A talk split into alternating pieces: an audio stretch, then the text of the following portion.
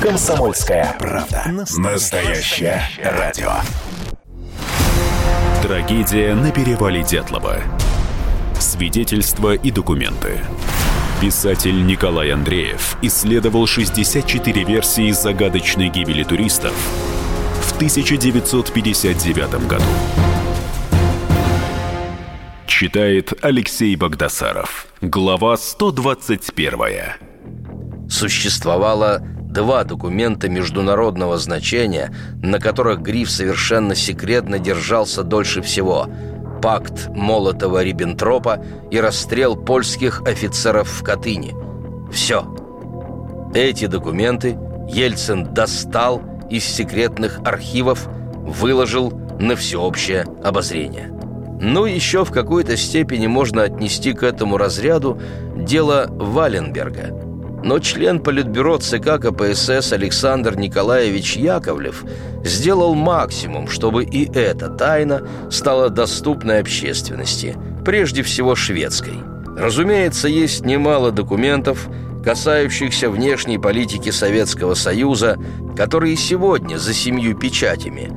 Но вряд ли гибель группы Дятлова связана с документом столь сокрушительной разоблачительной силы, что перед ним трепетал Ельцин, а теперь трепещет Путин. И будто если этот документ станет публичным, мир содрогнется, узнав сверхтайну зловещего Советского Союза. Ну хотя бы теоретически, прикидочно. Назовите, что в этом документе может быть. Я спрашивал у Валентина Юмашева, очень близкого к Ельцину человека, вспоминал ли Борис Николаевич о трагедии группы Дятлова – Ответ не припоминаю.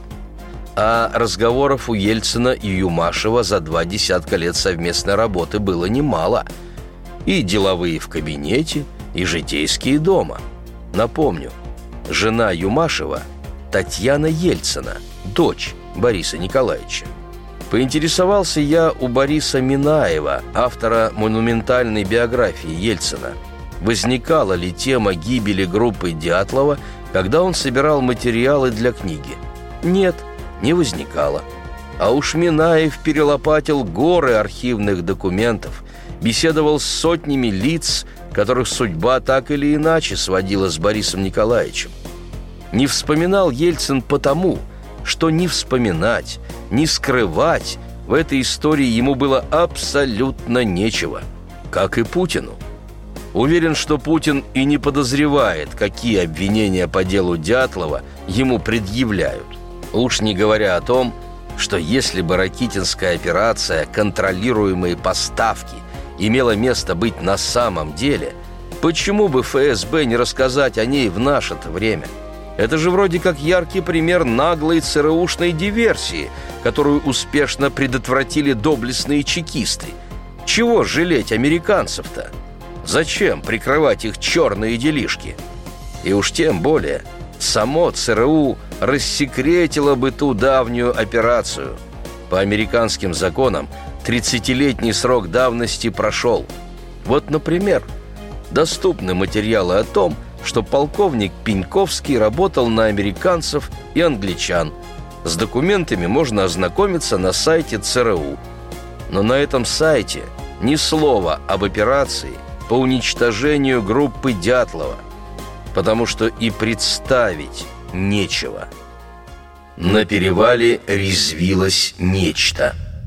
И что у нас получается в итоге? Вывод первый. Люди не верят очевидному, но готовы поверить в любую фантазию. Верят в фантазию свято, фанатично, истово. Верят в ложь, в выдумку, в абсурд. Верят даже, если возникают железные опровержения. Так было всегда. Приведу пример из истории журналистики. Леонид Репин, журналист «Комсомольской правды», припомнил такой случай из 60-х годов. К нему в редакцию пришел геолог и рассказал, что во время экспедиции в Якутию один из сотрудников геологической группы наблюдал плезиозавра, доисторическое животное – и даже успел его зарисовать. В доказательство геолог предъявил рисунок. Сомнений не было. На листке бумаги неумелой рукой действительно был изображен плезиозавр. Репин подготовил заметку о чуде в Якутии.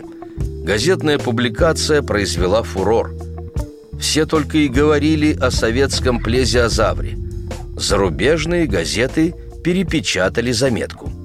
В Академию наук СССР пошли запросы со всего мира. Как советские ученые комментируют это открытие? Ученые хранили молчание. Редакция получила десятки тысяч писем. На озеро в Якутии отправилось несколько экспедиций энтузиастов. А через два месяца в редакцию пришло письмо. Писал автор рисунка. Он шофер той самой геологической экспедиции.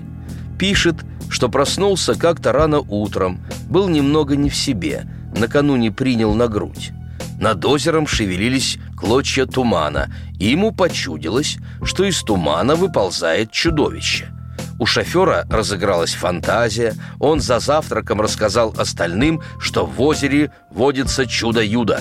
Ему говорят, а ты нарисуй. Он и нарисовал. В памяти всплыло древнее животное из какой-то научно-популярной книжки. Шофер просил простить его за мистификацию. Письмо шофера напечатали в газете, но никто ему не поверил.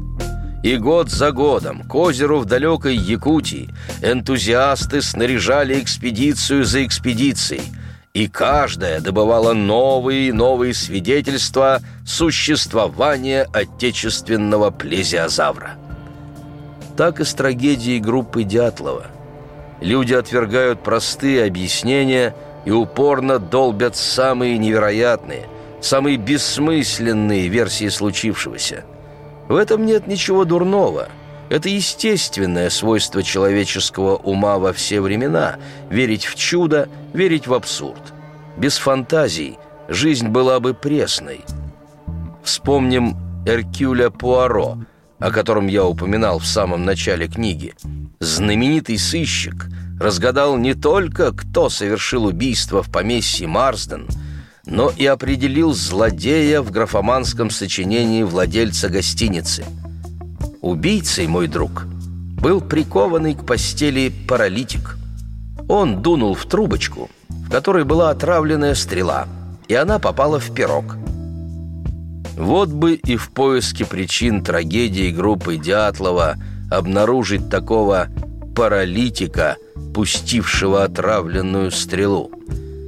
Под паралитиком, естественно, имея в виду некую неожиданную силу, которая нажала на спусковой крючок, после чего запустился процесс гибели дятловцев.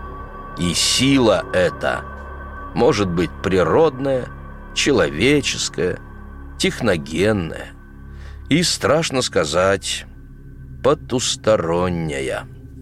Не дает покоя вопрос, на какое расстояние от палатки мог гнать дятловцев ужас и страх, прежде чем они опомнились.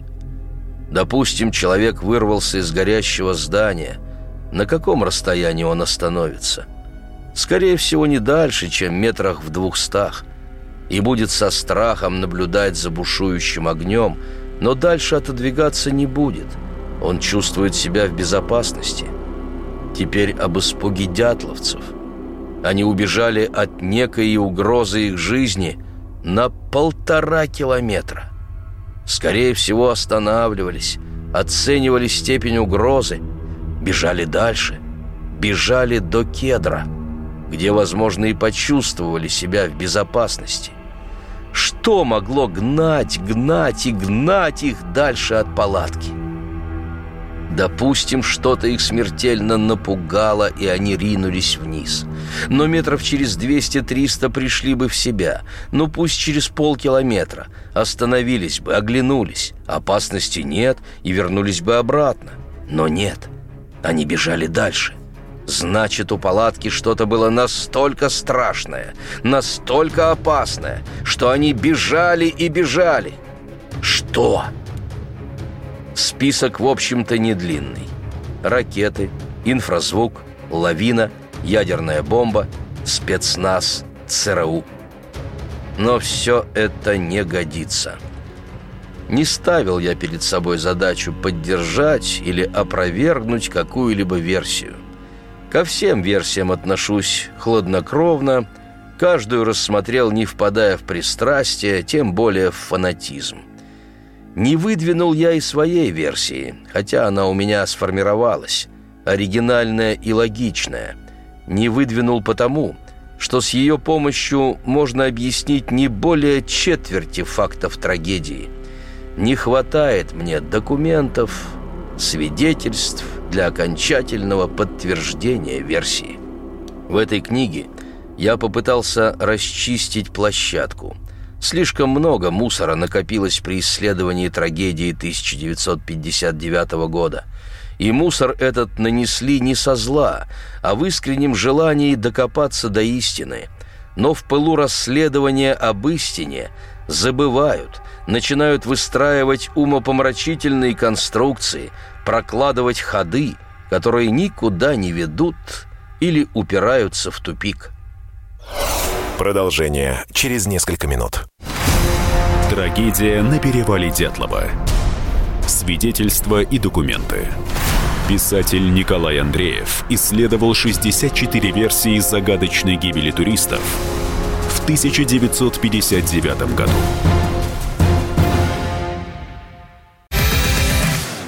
Настоящие люди. Настоящая музыка. Настоящие новости. Радио «Комсомольская правда». Радио про настоящее.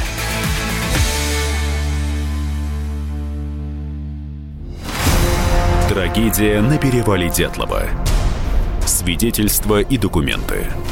Писатель Николай Андреев исследовал 64 версии загадочной гибели туристов в 1959 году.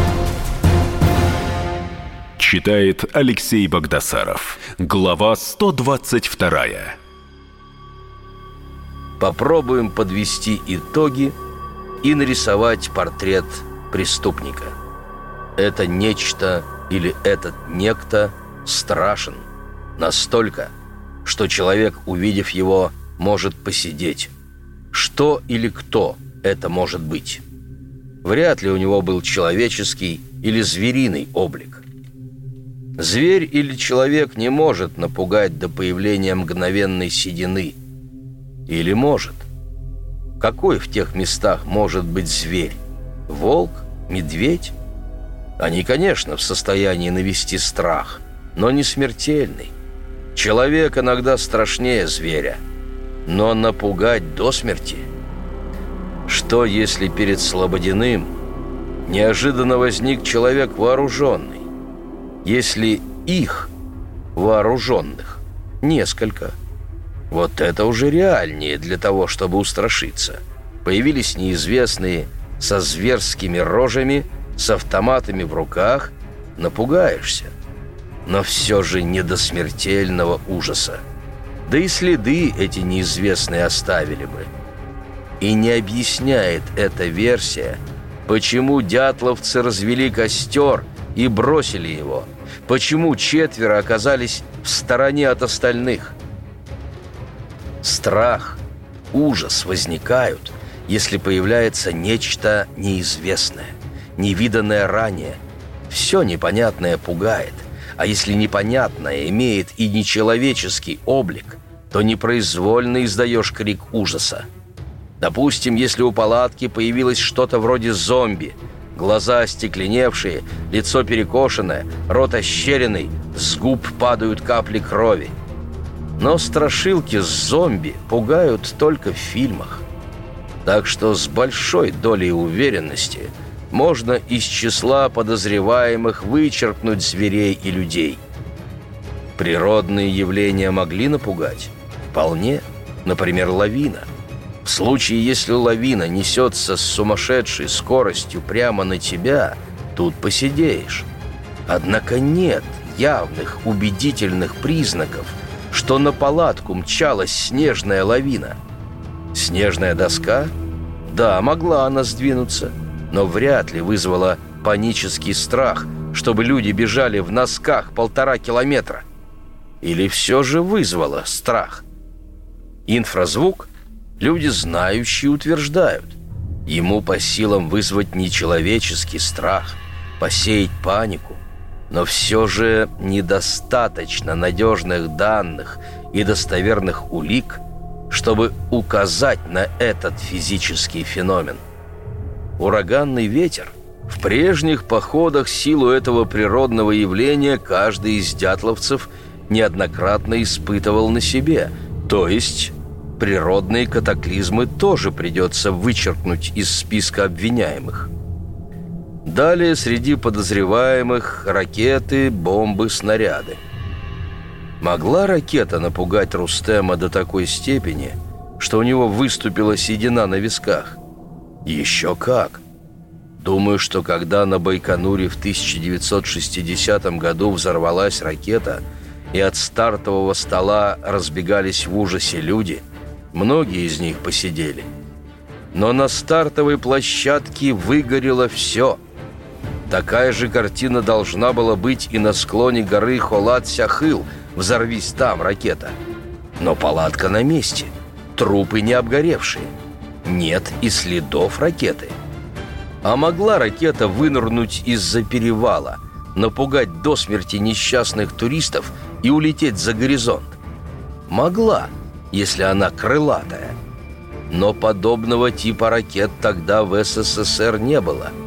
Да если бы они и были, то ракета столь стремительно пронеслась бы над палаткой, что никто не успел бы и взглядом ее проводить, не то что испугаться.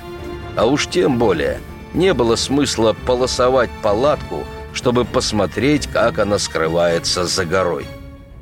Признаем, технические средства могли напугать туристов, это несомненно. Но вот ломать ребра, выдавливать глаза, вырывать языки, они все же не способны. Нет в их конструкции механизма, чтобы совершать подобные садистские действия. Ну а КГБ, КПСС. Я понимаю тех исследователей, которые упорны в своих потугах доказать вину этих организаций. Их греет надежда. Доберемся до сверхсекретного сейфа, в котором таятся суперсекретные документы. Раскроем их, и на ладони вся правда, что же на самом деле произошло на перевале в ночь с 1 на 2 февраля – 1959 года. Меня всерьез уверяли, что сам Владимир Владимирович Путин хранит ключ от того черного сейфа, который скрыт за семью замками в тайных кремлевских подземельях и охраняется особым подразделением президентской охраны.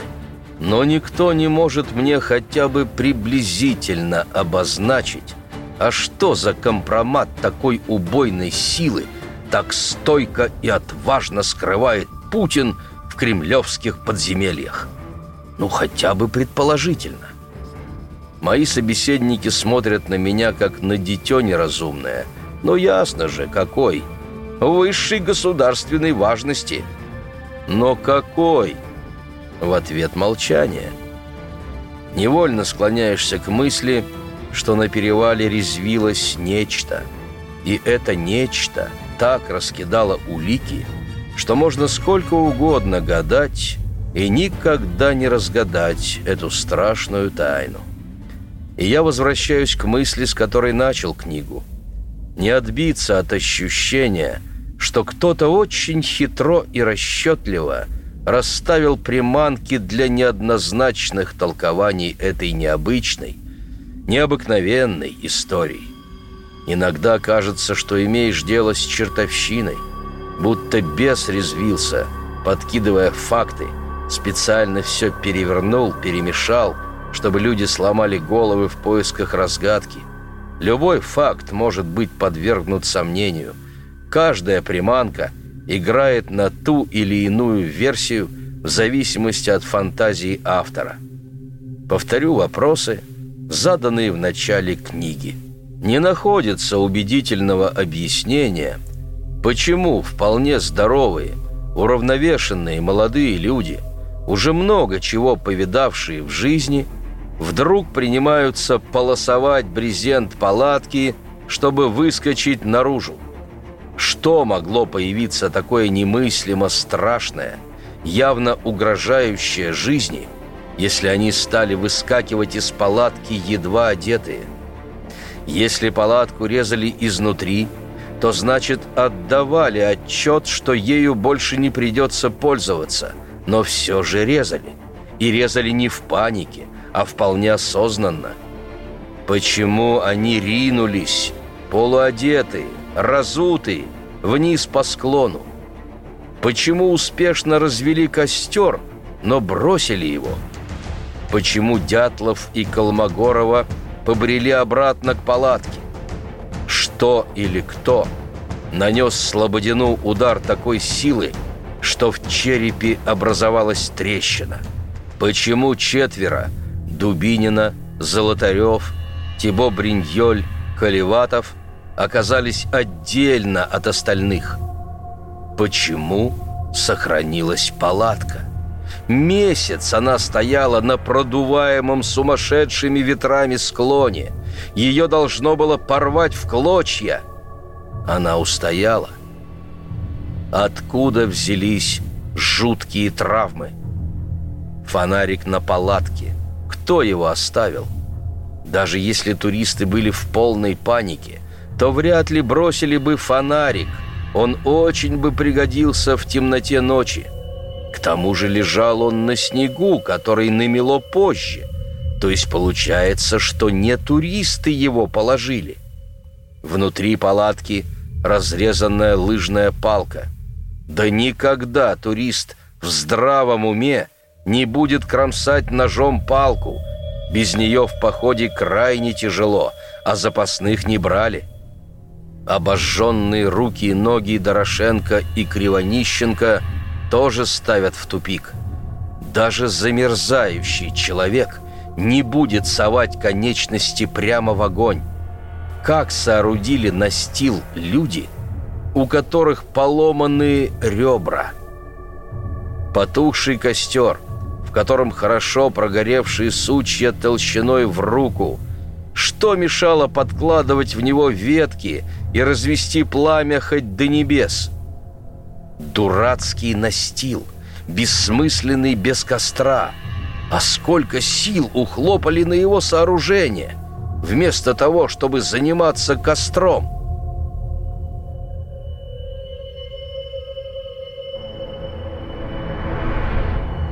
Покупайте книгу Николая Андреева «Тайна перевала Дятлова» во всех книжных магазинах страны или закажите на сайте shop.kp.ru Трагедия на перевале Дятлова. Свидетельства и документы. Писатель Николай Андреев исследовал 64 версии загадочной гибели туристов в 1959 году.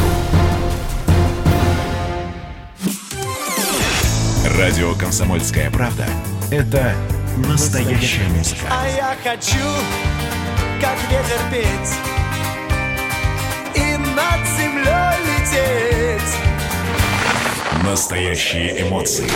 Это фиаско, братан.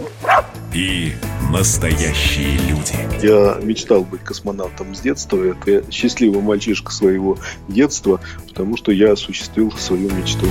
Радио «Комсомольская правда». Живи настоящим.